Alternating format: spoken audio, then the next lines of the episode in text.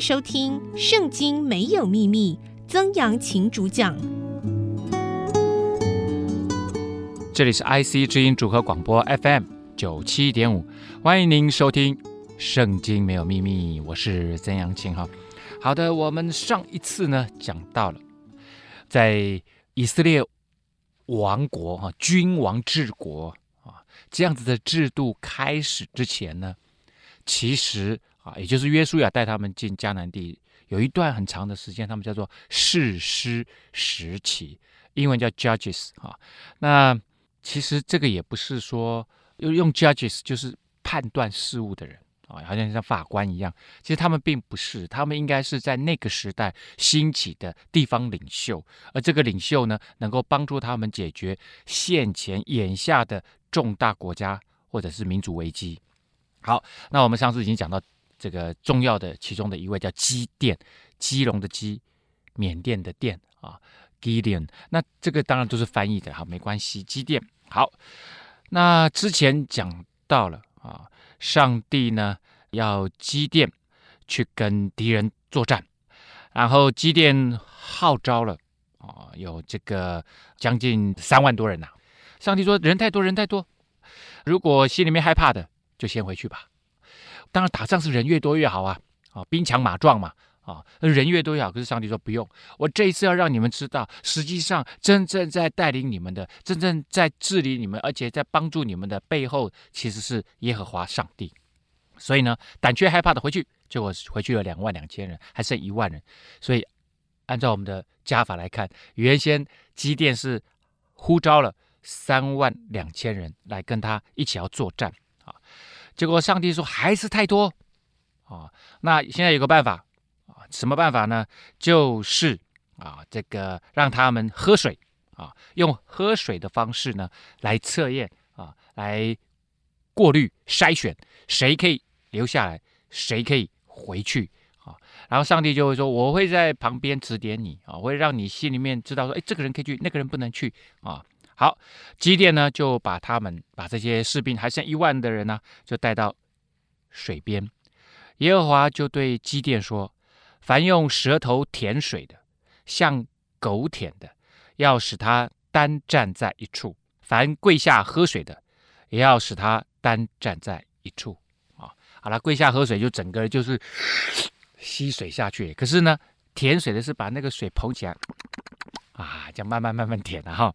好，结果呢，用手捧着水舔水的呢，有多少人？三百人，其余的都跪下喝水。哎，敌人这个重兵陈列在那里，你你你到最后只有三百人，这样对吗？在上帝没有难成的事，上帝就是要用这样子的奇妙的神迹，来让以色列人知道，这不是我们能够办得到的。你生命中的重大危机，甚至民族的重大危机，都掌握在上帝的手里面。上帝说：“你们要愿意倚靠我，我就让你们看看倚靠上帝是多么有保障，你们就可以真的不用害怕了。”耶和华就对基甸说：“我要用这甜水的三百人拯救你们。”看到没有？上帝说：“不是这三百人可以救你们，是我。”可以用这三百个人，我也可以用石头拯救你们，我也可以用一杯水拯救你们。但是上帝说：“今天我用这三百个人拯救你们，就让你们知道，拯救你们的其实就是上帝自己。将米甸人交在你手中，其余的人都可以各归各处去，其他人都回家。这三百个人就带着食物和角，这个角就是吹角啊啊。”呜！我在这个地方已经吹过好多次啦，那其实是把我的手卷起来吹的啦哈。但是我觉得很像哎，因为我们去有一些教会，有些教会他们就真的有那个羊角，很长的羊角，吹起来声音跟我差不多啊。呜！而且它声音要很长哦啊，那种感觉好。他们就带着食物和吹角，其余的以色列人呢，基甸就打发他们各归各的帐，回去回去回去啊，只留下这三百人。米甸的营帐在它下边的平原里面，所以现在基甸他们在一个比较高的点，制高点。然后呢，下面的平原哇，密密麻麻的都是米甸人。这个米甸人其实就是只要他们这个播种了以后啊，他们就会秋天的时候啊，他们就会来这个地方怎么样掳掠啊，以色列人的这个粮食啦、油啦、酒啦，反正这些我们说是民生用品，那你也可以说它是战略物资啊啊，反正就是来掳掠他们。当那夜，耶和华就吩咐基甸说：“起来，下到米甸营里去，因我已将他们交在你的手中。”啊，你会发现啊，上帝是一步一步教导米甸呃基甸的。为什么？因为基甸不会打仗啊。我之前没有跟大家分享啊，我们上一次的节目里面，基甸是个胆，不能说他胆小啦，他其实胆子也蛮大，但是他是一个非常谨慎的人。所以呢，他在那边榨油啦，在那边打鼓啊，他是怎么样？他是躲在山洞里面。那这个人呢，上帝呼召他出来带领以色列人征战，就他好几次。都跟上帝要求要有印证，说上帝，这真的是你吗？他甚至都跟这个上帝的使者天使面对面，那个天使把他的祭物用那个杖一烧，然后天使就不见了。他自己都觉得说：“哎呀，我不能够跟上帝面对面，我一定要死了。”上帝说：“你不会死，连都已经遭遇到这么亲近的遇见神，他到最后还是很谨慎啊。所以他其实并不是一个会打仗的人。”他不过就是一个农夫之子啊，但是呢，这个时候上帝就一步一步的吩咐他说：“不用害怕，如果你愿意被上帝使用，上帝会一步一步的带领你，好像爸爸带着小 baby 一样，一步一步的往前走。倘若你怕下去，就带上你的仆人普拉下到那个营里面去。上帝本来跟基甸说：‘起来，你下去。’”后来又补充了一句说：“哎呀，如果你真的害怕哈，把你的仆人一起带去吧。普拉啊，这个他的仆人名字叫普拉。为什么？因为上帝了解他嘛，是不是？上帝好几次前面好几次，一次又一次，一次又一次。你在机电哈要试上帝哈，试了这么多次。我们上次还讲了，最后他怎么试上帝的？羊毛嘛，羊毛。第二天有露水，只有羊毛有露水，其他地方都是干的。哇，那个羊毛的水都挤着挤着挤挤不完。”啊，他连这样子的神迹他都还不够笃定，还要跟上帝讲：“上帝，上帝，那这样不好意思哈，我这个信心真的很不够，再试一次好不好？明天羊毛是干的，地是湿的啊。”他就是这样子的人，所以他就已经谨慎到有点胆小了啦。我我说老实话啊，但是呢，上帝就说：“如果你真的怕下去，好吧，那你也把仆人带下去。”所以上帝知道基甸第一个不是很勇敢的人，可是更重要的一点是。上帝了解你是怎么样的人，所以只要你愿意相信上帝，你也愿意被上帝使用，不用害怕，你所需用的一切，上帝会为你预备好，而且上帝了解你是一个怎么样的人。你必听见他们所说的，也就是说，你接近到他们的那个阵营的时候，你会听到他们在里面讲话哦，然后你就有胆量下去攻营。诶，到底会听到什么样奇怪的秘密，或者是？呃，这个情报呢，不知道，但是他说你听到了，你就会有胆子敢下去攻打他们的阵营。所以呢，基甸就带着仆人普拉下到营旁去。你看到他带着仆人下去，他不是一个人去，所以呢，他还是还还是存着害怕。即使上帝说手牵着手帮助他打这个仗，他都还是害怕。啊、这个人人呐、人性其实很难一时三刻在短时间内改变。啊，所以这也就是为什么在圣经里面到后来到新约一直讲说，你的信心会越来越大，而这个信心不是我们自己赚来的，这个信心实际上是上帝给我们的。可是因为你一次又一次更经历他是又真又活的神之后，你的信心就越来越大。啊，是这样子。那刚刚呢，大家来分享的哈，神帮助基甸，而且一步一步的带领他走。后基甸就带他的仆人下到了米甸的营旁边，阵营旁边，哎。偷偷摸摸的就摸过去了。米甸人、亚玛力人和一切东方人都布散在平原，如同蝗虫那样多。他们的骆驼无数，多如海边的沙。意思就是说，这一群约旦河东的联军呢、人数众多。他们这一次过来啊，呃，发现说，哎呀，这个以色列人竟然呐、有人敢抵抗他们？这几年来，他们就像那个那一块肥肉啊，哈！每一年他们就固定来吃一顿。哎，今年好像没有办法免费吃这顿肉啊！他们竟然敢要反抗，哇！所以他们就把那个军队征召来，像蝗虫那样多。基甸到了，就听见一人将梦告诉同伴说：“这个一人不是他跟他的仆人普拉哈，这个一人就是哎，米甸人阵营里面居然有一个人做了梦，而且正在跟他的啊、呃、这个同袍啊，就是他们的基甸的敌人、啊，跟他的同袍在分享。他说：哎，我告诉你哦，我做了一个梦，梦见一个大麦饼滚入米店的营中。”到了帐幕，将帐幕撞倒，帐幕就翻转倾覆了。好，这个帐幕啊有特殊意义，怎么说呢？在那一个地区的游牧民族，缅甸人是游牧民族啊，他们都住在帐幕里面，所以他们到哪里，那个帐幕一收，然后就可以走人了。好，所以他们来到这里要烧杀劫掠以色列人，他们的军队到哪里，那个帐幕就要搭起来。所以这里说把帐幕撞倒的意思，其实就很明显。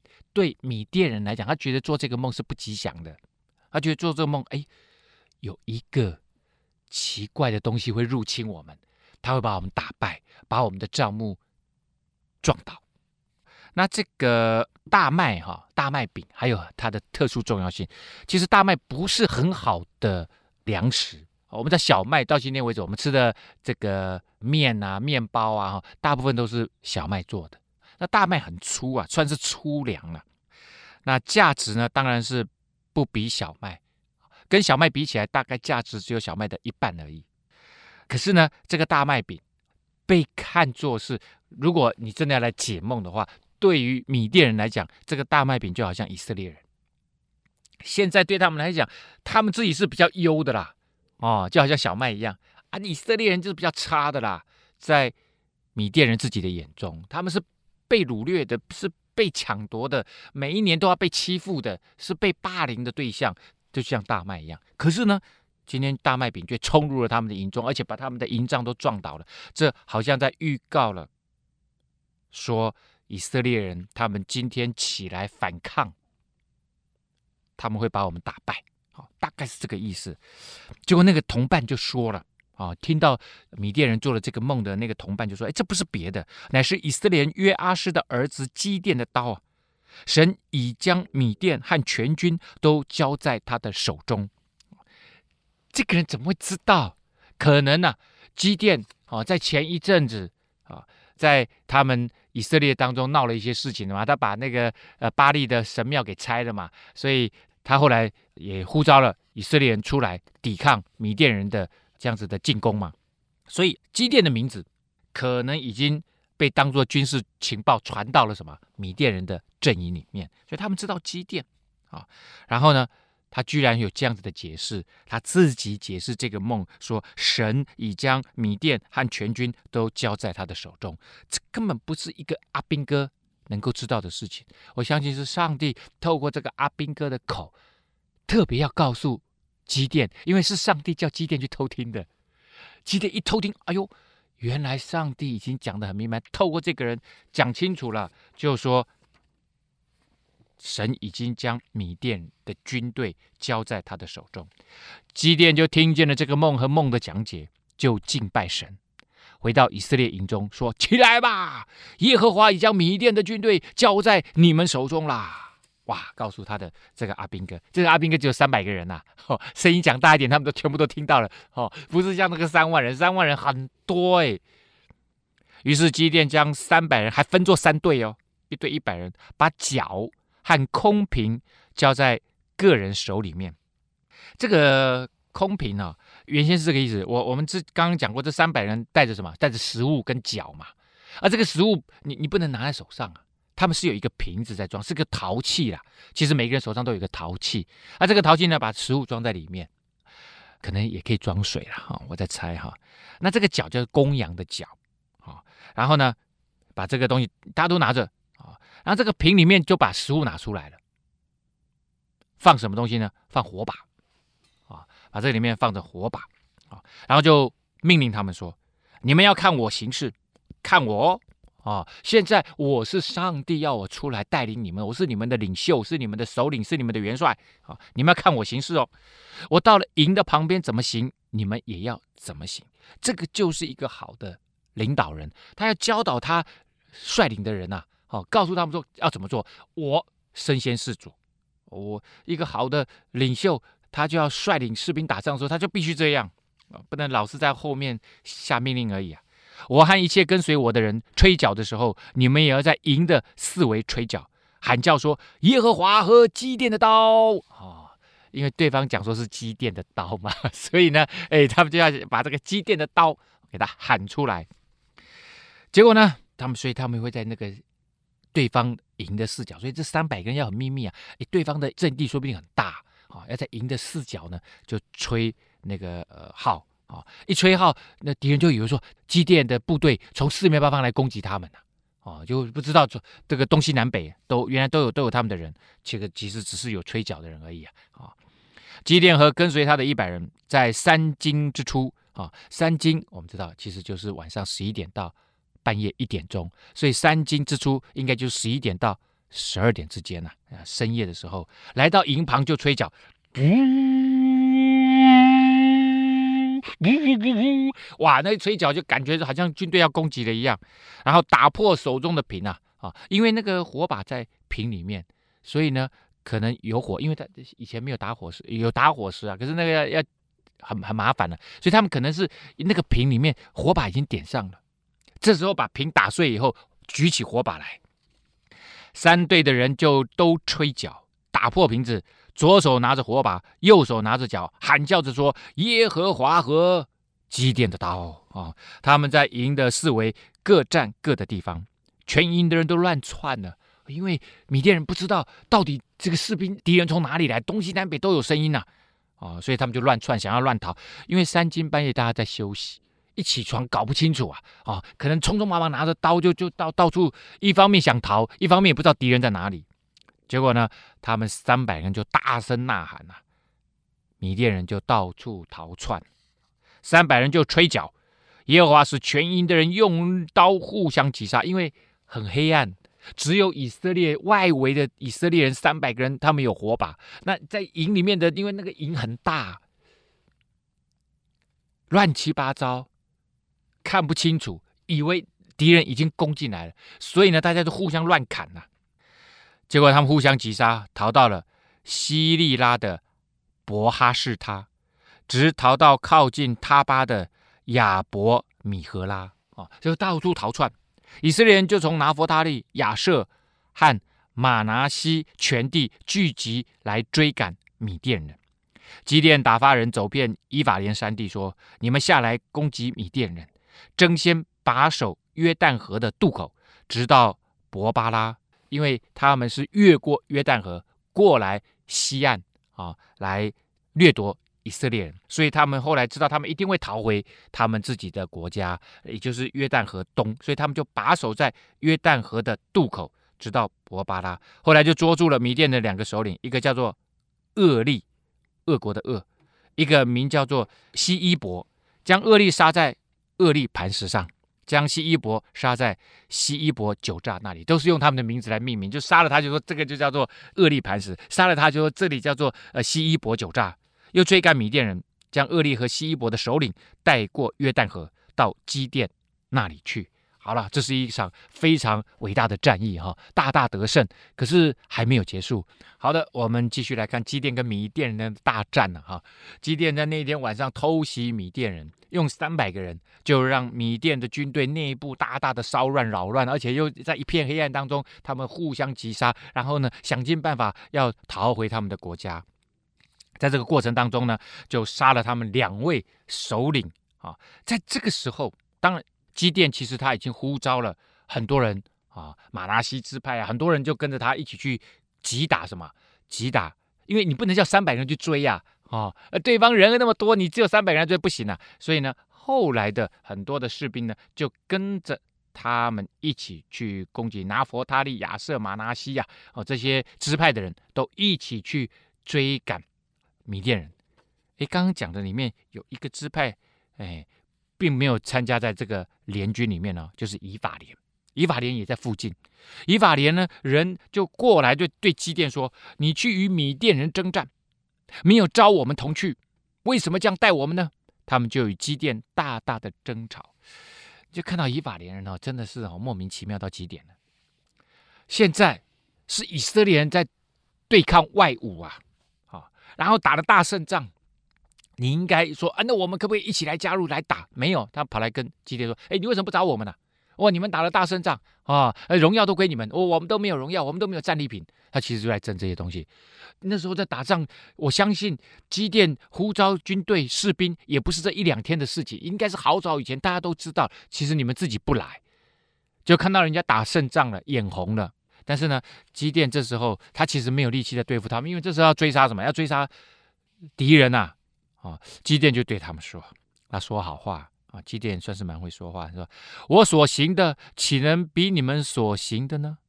以法莲拾取剩下的葡萄，不强过亚比以谢所摘的葡萄吗？哦，亚比以谢是基甸他们家族的人呐、啊。他说：你们呐、以法莲人呐、你们这么强大，我怎么比得过你们呢？”我所行的岂能比得过你们所行的呢？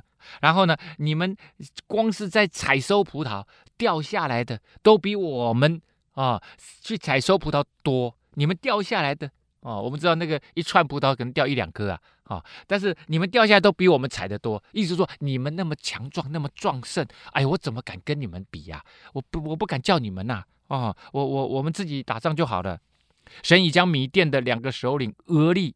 和西伊伯交在你们手中了，我所行的岂能比你们所行的呢？基甸说了这话，以法莲的人的怒气就消了。哎，那个我们刚讲厄利被杀在厄利磐石，西伊伯被杀在西伊伯酒榨这件事情，其实是基甸杀的嘞。然后基甸把这个功劳归给以法莲人，哇，这个以法莲哈人还居然就这样子厚着脸皮就接受了。机电的说法，要是我是以法连人，我都不好意思。我说啊，那那那是你的功劳啦，好，哎，下次不要忘了哈，这个打仗哈要要要找我们哦，哦，我们以法连人也是很愿意为国家效劳，讲这样话才好听嘛。结果没有，以法连人还还真的就就承认了说，是的，那两个就是我们杀的，根本不是嘛。不过我们可以看得出来，机电呢确实会说话，但是他也不得不如此说话，因为他现在没有办法来对付以法连人。现在其实他最重要的目的是什么？要赶紧去追杀米甸人呐、哪有时间跟你现在以法莲人在这个地方啰里吧嗦的？基甸和跟随他的三百人过了约旦河，过渡虽然疲乏，还是追赶。基甸对疏割人说：“疏，疏离的疏，割割草的割。疏割其实它原本的意思在希伯来文里面的意思叫货摊，就是我们知道，就是那个像夜市一样有那个货摊呐、啊，卖东西的摊子。为什么有这个？”地名呢？其实还记得吗？我们以前讲过《创世纪》的时候，雅各他就在这个地方啊，舒哥这个地方，他建造了货摊卖牛，而且呢，把自己的家就盖在这里，这个地方就变成他后来真正生活的地方，非常靠近他跟上帝摔跤的雅博渡口。其实离那边非常的近。后来他哥哥不是他回来跟他哥哥道歉嘛，送了他哥哥好多礼物嘛。啊，他的哥哥以扫就说：“、你跟我回家哦，哦，我跟我他去以东地。”后来他没有去嘛，他就偷偷的就留下来了。其实就在疏割这个地方，离他跟上帝摔跤，而且他的大腿这个筋呐、啊、就扭了，以后他就变成一个跛脚的雅各。可是上帝却让他跛脚的雅各，上帝却给他一个新的名字，叫做以色列。以色列这个族、这个国家的名字是从雅各开始的，Israel，其实与神与人征战都得胜的意思啊。可是却是给一个跛脚的老人，哇，这个真的是很奇妙。上帝真的是给人一个很奇怪的生命哈。那这个地方后来他们在这个地方生存啊，因为牛羊很多，所以他可能在这个地方也卖牛，所以叫做疏割，有货摊这样子哈。好了，在基甸就到了，对疏割人当地人就说：求你们拿饼。来给我和跟随我的人吃，因为他们疲乏了。我们追赶米甸人的两个王西巴和萨木拿，舒哥的人的首领就回答他说：“西巴和萨木拿已经在你手里了，你使我们将饼给你的军兵吗？说你们都已经追到他们了，还干嘛？干嘛跟我们要吃的？”这个你会发现了，我不知道为什么大家对基甸都这么这么不友善哦，是不是基甸做人有点失败还是怎么样？但是无论如何，现在如果是看到基甸一鼓作气，然后把敌人杀败成这个样子，我一定是会站在他这边呢？结果没想到以色列真的，你从这点也可以看得出来，以色列他们内部真的很不团结啊。那个基甸带着他们的族人，然后去把米甸人打败了，居然没有人呢、站在他这边呢。基甸就说：“耶和华将西巴和撒慕拿交在我手里以后，我就用野地的荆棘和蒺藜打伤你们。”基甸从那里上到庇努伊勒，对那里的人也是这样说。庇努伊的人也与苏格人回答他的话一样。他向庇努伊勒的人说：“我平平安安回来的时候，我必拆毁这楼啊！”所以，他跟庇努伊勒这个地方的人讲话的时候，他们可能正在一个高的楼上啊，倨傲的对基甸说：“基甸他们真的很饿，没东西吃，跟他们也要东西吃，他们也不愿意给他们。”所以，疏割。跟毗努伊勒的人啊都不愿意帮助他，所以基甸说：“我平平安安回来的时候，一定把你们这个楼给拆了啊！”那毗努伊勒的意思呢，就是面对神的意思。这些地名都跟雅各有关系呀啊！啊那在雅博渡口的附近啊，也在雅雅博渡口的附近，那时西巴和撒木拿。并跟随他们的军队都在加各，啊，约有一万五千人，就是东方人全军所剩下。原本说他们像那个海边的沙一样，好，这么多人来攻击他们，然后带着这个骆驼大军，现在只剩一万五千人，被杀的，拿刀被杀的有十二万人，是那三百个人做的吗？当然不是啊，其实背后都是上帝在做的。上帝要帮助基甸，告诉基甸说：“其实我才是真正后面帮助你的人。”好，基甸就由挪巴和约比哈的东边，从住帐篷人的路上去。住帐篷人的路，哎，刚刚我们已经讲过了。游牧民族呢，搭帐篷，随处搭帐篷，所以这个住帐篷人的路，其实也就是在说游牧民族走的小路。这跟一般啊那些商旅走的比较大条的路是不一样的。那这个应该来说，这些小路都很偏僻啊，因为他们都会走捷径，走那些小路，反正牛羊一批一批跟着走嘛，他们会去找吃的啊，所以一般来说他们会走出一条路来。这些路都很偏僻，就在那些偏僻的路上，杀败了米甸人的军兵，因为他们坦然无惧，这很重要。上帝希望他的子民坦然无惧。上帝希望他的子民，因为倚靠他，知道他是掌管一切的上帝，一切都在他的手中，所以你可以坦然无惧。因为坦然无惧，就大大得胜啊！好，我们刚刚讲了，基甸在这个与米甸人大战的过程当中啊，他之前先杀了两个首领，一个就是厄利，一个就是西伊伯。接着呢，继续追杀他们，最后现在只剩下一万五千人的时候，他们有两个王啊，西巴和沙木拿啊，这两个王啊，那在这个过程当中呢，哎，结果还受到骚扰啊，骚扰他们的呢是自己人，就是以法莲人啊，然后呢，还有两个小的支派的人不愿意支持他们，不愿意给他们食物吃，就是这两个乡镇的人，一个是舒哥人。啊一个就是毗努伊勒人啊，毗努伊勒我刚刚讲了，他原先的意思就是面对神。这个面对着毗努伊勒原先这个地名其实也是雅各命的名，他是在雅伯渡口的北岸啊。雅各跟神摔跤以后呢，他后来就把这个摔跤的点，就叫做庇努伊勒，就是他在这里面对面与神啊摔跤，而且上帝给他一个新的名字叫做以色列，就是在庇努伊勒这个地方。所以呢，你会发现，哎呦，这个跟雅各有关系的这个地名啊，后来都不带帮助基甸啊、这个当然也都是因为这个都在约旦河附近啊，约旦河附近。好，那基甸呢，我们刚刚讲了，他从那个小路去杀败了米甸人啊，西巴和撒慕拿也就逃跑了。基甸追赶他们，抓住米甸的两个王西巴和撒慕拿，惊散全军呐、最后这两个王被抓了以后，米甸的部队整个都已经溃散了，哦，就再也没有办法来与以色列他们为敌啊。约阿施的儿子基甸由希列斯坡从镇上回来啊，他打了大胜仗，抓住了舒哥的一个少年人，有仇必报 哦。好，就问他说：“舒哥的首领长老是谁？”他就将长老首领七十七个人的名字写出来。哎呦，这个小朋友也很厉害，这个少年人也很厉害啊，一定有学过，因为以前能够学习阅读、学习文字，这个不多啊。啊，所以这个少年人一定是有好好学习。一般的在在那个时代，大部分都是文盲嘛。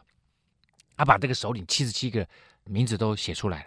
基甸就到了舒哥，对那里的人说：“你们从前讥笑我啊啊，说西巴和沙木拿已经在你手里了。那个时候其实还没抓到啊。西巴和沙木拿带领着一万五千个米甸人正在逃跑的过程。你使我们。”将饼和跟随你的疲乏的人吗？现在西巴和沙木拿在这里，他被我抓到了啊！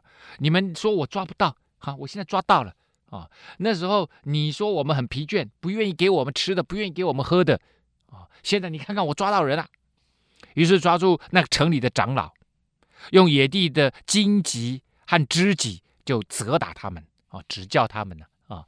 原文是做指教，就责打他们。啪啪啪！啊，你们这些长老真的是没有长眼睛的长老，竟然那时候不帮助我们自己人，还在背后扯我后腿，又拆了毗努伊勒的楼，杀了那个城里的人。所以这个基甸呢，这时候非常的生气啊，有仇必报啊，但是也不至于要到杀自己的人吧？啊，以色列这时候最需要的是团结啊。啊，所以身为一个好的领袖，在这个时候应该要更展现他的宽容大度才对嘛。啊，没想到他就把那个城里的人杀了，因为这时候他应该要凝聚以色列。以色列就是这样太分散，你看看以法莲人也找他问题，苏格人也不愿意帮他忙，毗努伊人也不愿意帮他忙。显然，以色列人真的已经到四分五裂了，各顾各的，而且各都没有办法顾自己的，才让米甸人可以这样子来掳掠他们。就这么长的时间，好几十年的时间，基甸就问西巴和沙木拿就说了：“你们在他泊山所杀的人是什么样样式啊？”结果呢，他们这两位王就回答说：“他们好像你，个人都有王子的样式啊，他们看起来好像都是王的样子哦，这长得状况非常的好。”基甸说：“他们是我同母的弟兄啊。”我指着永生的耶和华起誓，你们若从前存留他们的性命，我如今就不杀你们了。你们竟然杀的，那时候你们在他博山聚集的时候，你们杀了一堆人，那些人都是我的兄弟啊。于是就对他的长子义帖就说了：“义帖，你起来把他们给杀了。”啊，可是义帖因为是个童子啊，那个时候呢，真正要能够结婚，至少要十六岁。所以这个义帖一定比十六岁还要小，所以他叫童子，还没有成年呢。啊，而且叫一个国一国二的学生还那么小，他很害怕，不敢拔刀，不敢啊，这怎么敢呢？那么小，从从来没杀过人啊。结果呢，西巴和沙木拿就说了：“你你自己起来杀了我们吧，因为人如何，力量也如何。”基甸就起来把他给杀了，杀了西巴和沙木拿。而且夺取了他们骆驼向上带的月牙圈，他们还骑着骆驼，骆驼那个还带着很多的月牙圈。那这个月牙圈呢，基本上在中东地区或者是西亚地区，他们是用作护身符的。因为呢，米甸人崇拜的是月亮啊，所以他们就喜欢月牙圈。其实那应该都是野兽的牙齿啊，那就像月亮一样，一勾一勾一勾的。所以他们用带这个月形的护身符啊，给骆驼啊。那因为人如何，力量如何，也就是说，西巴和沙木呢他们不愿意受辱啊。其实基甸要他的儿子来杀这两个首领，其实是要羞辱他们，就是你们连一个小男孩都可以把你们给杀了。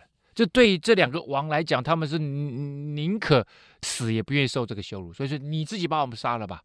啊以色列人就对基甸说：“你既然救我们脱离米甸人的手，愿你和你的儿孙管理我们啊！我们愿意被你管，你就是我们的这个首领啊，以色列那个时候，他们基本上还不知道要设立王这件事情，这个是很后面的事情啊，所以他们都是一个地区一个地区，所以就就是说，你就当我们的这个首领吧。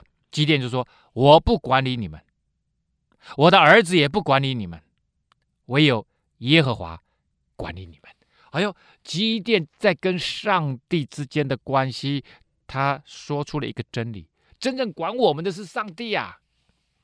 如果真的是上帝能够管我们，诶，我们自己就会管理好我们自己啊。但是上帝还是会设立在人中间设立一些首领，基甸就是这样被拣选出来的啊。所以上帝借着基甸要来帮助以色列人重新整合力量，对抗外侮，击败敌人呐。好，但是呢，接下来，所以基甸的那个脑袋瓜里面也有很多的混乱的观念了。他虽然说，哎，上帝管理我们，可是又对他们说。啊，那、接下来就讲了奇奇怪怪的事情，非常奇怪的事情。啊，有我有一件事情要求你们呢，请你们个人将所夺的耳环给我。啊、原来仇敌是以实玛利人，都是戴金耳环的。以实玛利人就是阿拉伯人呐，啊、哦，米甸人也是属于阿拉伯那那边的人，游牧民族的通称呐。啊、他说呢，他他们都戴金耳环。结果呢，大家这这些以色列人就说：“我我们愿意给你啊，没问题啊。”哦，他夺来的这些金耳环，本来他们可能说这些金耳环拿去熔一熔，他们可以可以当做金块啊，他们就就有钱了嘛，就铺开了一件外衣啊。各人将所夺的耳环就丢在中间，基甸所要出来的金耳环就重一千七百舍克勒 shekel 了啊的金子，一千七百舍克勒有多重呢？跟各位分享一下，十九点三公克公斤呐、啊，十九点三公斤呐、哇！你就看看那金子呢，贵金属呢，十九点三公斤，哇，那很重很重啊，而且很多啊啊！此外，还有米甸王所戴的月牙耳坠和所穿的紫色衣服，并骆驼项上的金链子。结果呢，基甸就用这些金子做了一个以弗得。以弗得是什么呢？以弗得就是大祭司穿的。如果大家 Google 一下，大祭司就会穿一个无袖的背心，上面有这个呃呃十二个啊、宝石，十二块宝石代表以色列的十二个支派啊。然后就把这个以弗得呢设立在本城俄弗拉。后来以色列人拜那个以弗得行了邪淫，这就做了基甸和他全家的网罗。他们想说：“哎，怎么会呢？这以弗得不是大祭司穿的吗？可是他们没有大祭司，他们做了这个以弗得这个背心，然后就放在他们的这个可能自己搞了一个小的神龛，就把它放在那，然后大家就来拜。不管你是用什么东西，不管你拜的是巴力、亚瑟拉，还是你拜以弗得，其实都对上帝来讲，你都把那个崇拜、那个敬拜给了偶像。”这个以弗得虽然不是神像的样子，但他就是个偶像。金钱也可能变成你的偶像，就是代替了神呐、但是上帝不是要这样子的信仰啊。好了，反正 anyway，基甸做了这个以弗得啊，就让以色列又重新陷入了罪。这样米甸人被以色列制服，不敢再抬头。基甸还在的日子呢，国中太平了四十年。约阿施的儿子耶路巴利回去住在自己的家里面。耶路巴利就是基甸了哈。他有七十个亲生的儿子。因为他有许多的妻子，他有一个妾，也为他生了一个儿子，在示剑那个地方，基甸给他起名叫亚比米勒。约阿施的儿子基甸年纪老迈，死了，葬在亚比以谢族的俄弗拉，在他父亲约阿施的坟墓里面。这就是基甸最后的故事。为什么我还特别交代他生了七十个儿子，而且他有个妾在示剑，叫做亚比米勒？因为接下来要讲亚比米勒的故事。好，我们今天呢就。